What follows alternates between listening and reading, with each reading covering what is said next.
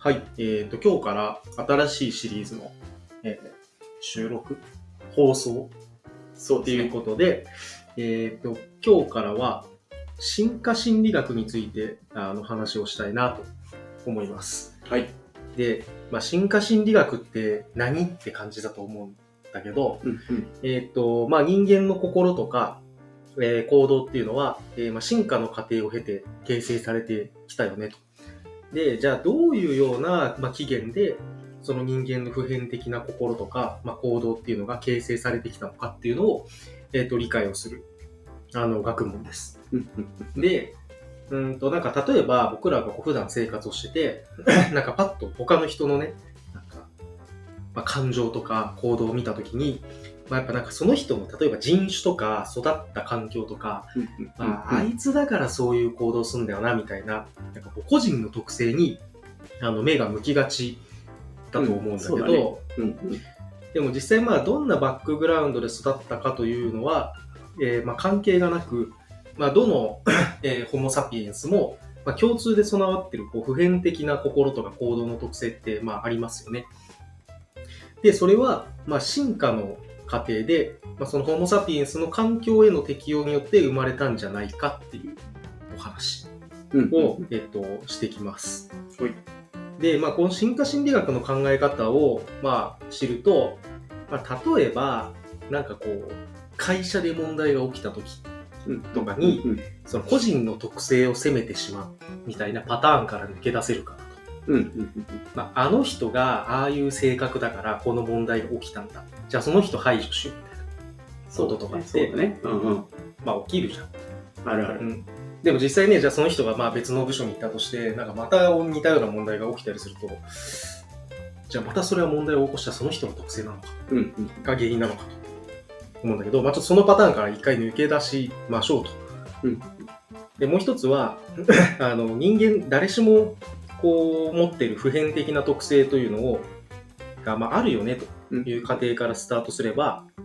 その個人を責めるんじゃなくて、なんかもっとベターなね、うんうん。あの対応策が思いつくようになるんじゃないかと。うんうん。あいつが悪いじゃなくて、いや、なんでこの問題起きたんだろうなと。あ、そもそも人間ってこういう特性あるよね。じゃあ、こういう方法を取れば、もしかしたらあの解決するかもしれない。うんうんうん。というふうに、こう、ちょっと思考をね、転換できるかな。というふうに思っています。そうだよね。はいあの、僕も、まあ、よく子供たち、まあ僕、教育現場で働いているんで、よく子供たちに言うのが、大体そのミスは、別に君だけの問題じゃないんだよ。言ったら、子供もそうだし、大人にもよく起こり得ることなんだよ。でそれが人間の弱さだから、その人間の弱さっていうのを考えて、そのルールとか、システムとかを作っていくっていうことが大事なんだよみたいな話ですよ。だから僕昔は多分、まあ、言ったらちょっと、お前悪いみたいなこと言っちゃった時期あったんですよね。その若い頃。だから人格否定ですよ、言ったら。うん。今考えると、まあちょっと悪いなって思うんですけど、うんまあでも今考えると、まあそういう時を経て、今こういうね、いろんなことを勉強して、なんかそういう視点が得られたので、それやっぱ個人に焦点を当てる、個人を非難するって結構その個人辛いじゃないですか。でもそれが、なんか、あ、もちろんそのね、その人も悪いんだけども、なんかそういう社会のシステムとか含めなんか改善していこうっていう風になると、こうやっぱね、いい世の中にこう近づいていくなって個人的には思ってますね。そうだね。で、なんか今の、まあ、僕から話した時も、他の人に対してどう働きかけるかって話もしてたけど、うんうん。例えば、自分が痩せたいとか、うんうん。えっと自分の習慣を、えっと見直そうと思った時に、えっとなんだろうな、例えば、ダイエットするって言ったのに、明日からいっかっつって、じゃあ今日の夜はプリン食べようみたいな こととかってあるじゃないあるあるだね。でもそれそういうことすると、いや、なんで自分は自制心がないんだって思うわけじゃん。うんだけど、まあ、それは、別にまあ自分もそうなんだけど、みんなある程度普遍的にそういうね、うんうん。あの 欲があってしまうというのを理解をしておけば、うん自分の習慣化をするときにもきっと役に立つうんうん。ことだともあの思うよね。うん、そうだね。うんで、あのまあさっき話してたそのまあ人間誰しもそういう、ね、特性があるもんだっていうのが分かってる過程からスタートすれば、あのより良い解決策を思いつくよねっていう話の、まあ、例として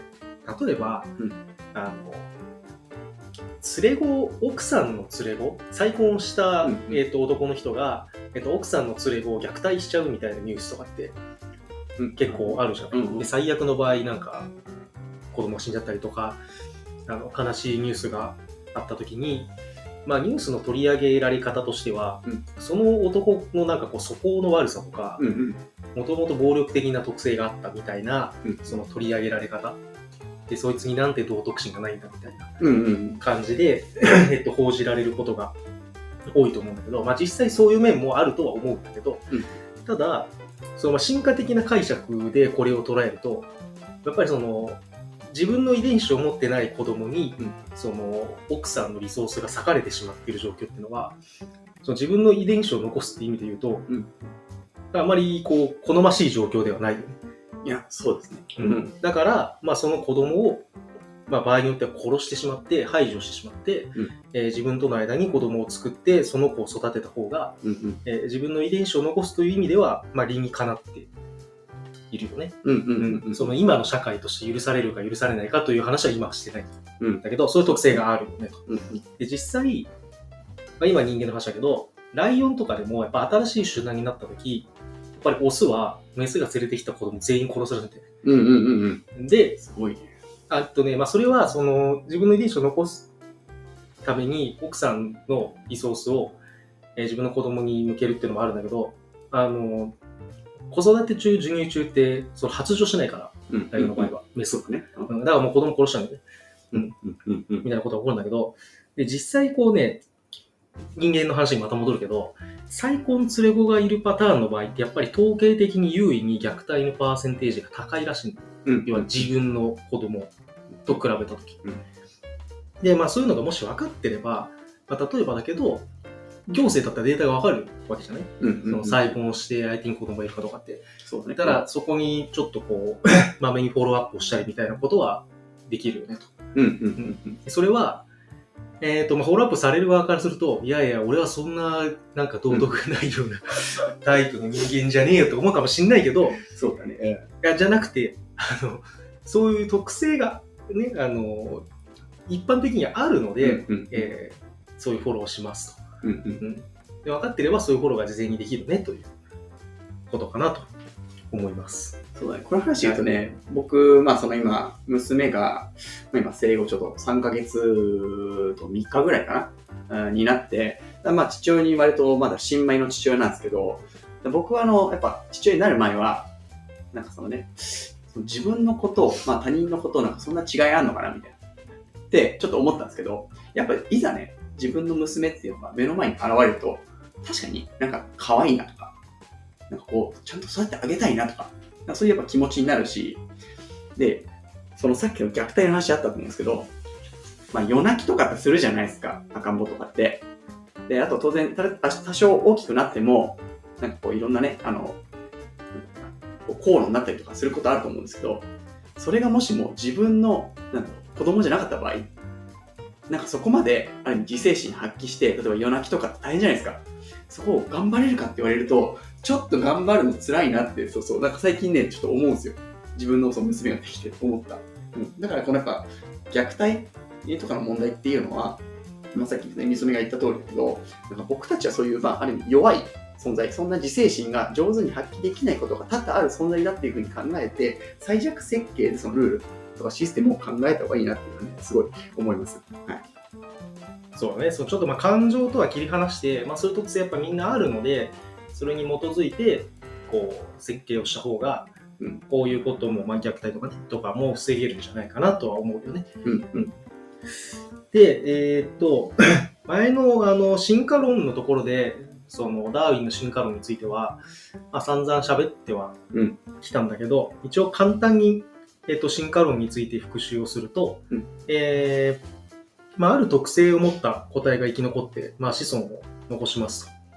で、まあ、その特性が環境に適していて子供を残しやすければ、その特性が子供に引き継がれて、さらにその子供に引き継がれると。うんで、その特性がどんどんこう積み上がっていくというのが、まあ、進化論の考え方うん、うん。だね。で、例えばキリンとかでも、まあ昔の首が長くないキリンがいたときに、まあ首の長さに個体差があって、ちょっと首が長いやつと、えー短めの、まあ個体がいたときに、まあちょっと首が長いやつの方が上の葉っぱにこう、餌としてね、うん、あの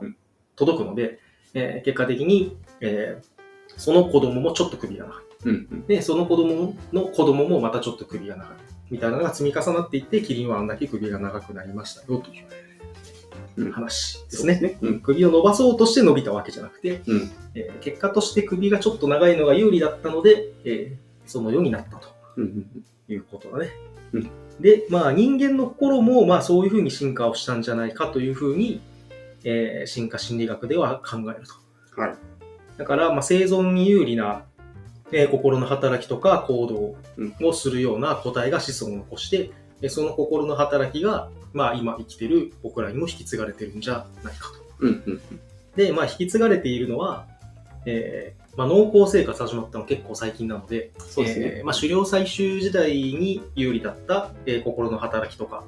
行動っていうのが、えー引き継がれているであろうと、おそらく。で、えーその心の働きは当時はすごく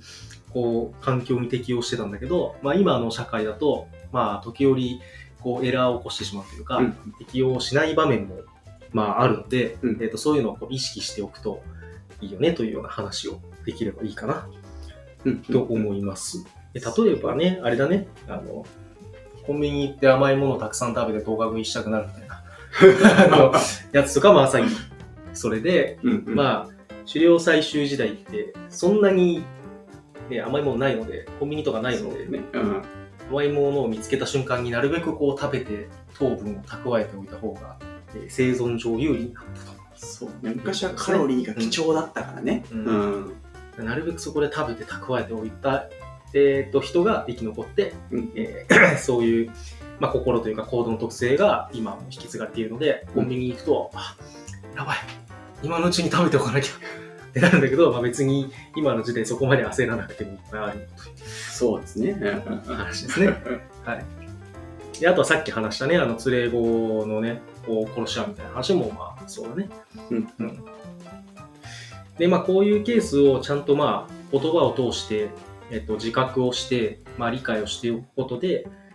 まあ、さっき甘いものの話で言うと、まあ、結構自制的な行動できるようになる。まあ、人間そういう行動しがちで、自分もそういう特性があるっていうのを理解しておけば、うんうんえー例えばもう冷蔵庫にはそもそも入れない。うん。甘いもの入れないとか、そもそもコンビニに行かないうん。とか、えっと、そういうことでまあ防げるよねと。あとさっきの まあ心しの話とかで言うと、まあ、人の行動のこう根源的な要因を理解できるので、じゃあそれに合わせてこうシステムをちょっとね、設計しよううん。と。そいつが悪いんじゃなくて、そう。うんうん。みんなそういう特性があるので、えーそういう設計にしようみたいうん。なこともできるかなとうん。思います。はい。で、えー、と、このイントロちょっと終わる前に一個だけ用語の説明をしておきたいんだけど、適用度うんっていう言葉があって、これ次以降も適用度って言葉を、えー、と使うんだけど、えー、と適用度っていうのは、えーまあ、ある個体が、まあ、生存とか繁殖の能力において、他の個体よりも優れている度合いを示す指標。うん。適応度が高いっていうことは、えーいっぱい子供を残して、えー生存して自分の遺伝子を残しやすいっうん。うん。ていう、えー、と能力を持った個体ですよ。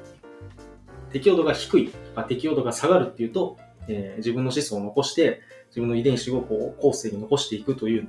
えーまあ、その度合いが低いうん。うん。ということを示す言葉です。はい。はい。なので次回以降適応度って言ったらそういう意味だなっていうのをちょっと思い出しながら。聞いてもらえればいいかなと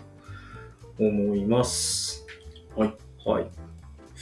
じゃあ、今日はそんな感じですかね。えっと、はい次回で、えっと、まあ、人間のね、利他行動に関しての話をしたいと思います。そうですね。あの、あれだけ、アインランド先生がね、リタ行動については言及していましたが、そのリタ行動について、リタ主義について、利他主義について根源的にはどうなのかっていううん話を、はい、できればと思います。はい。はーい。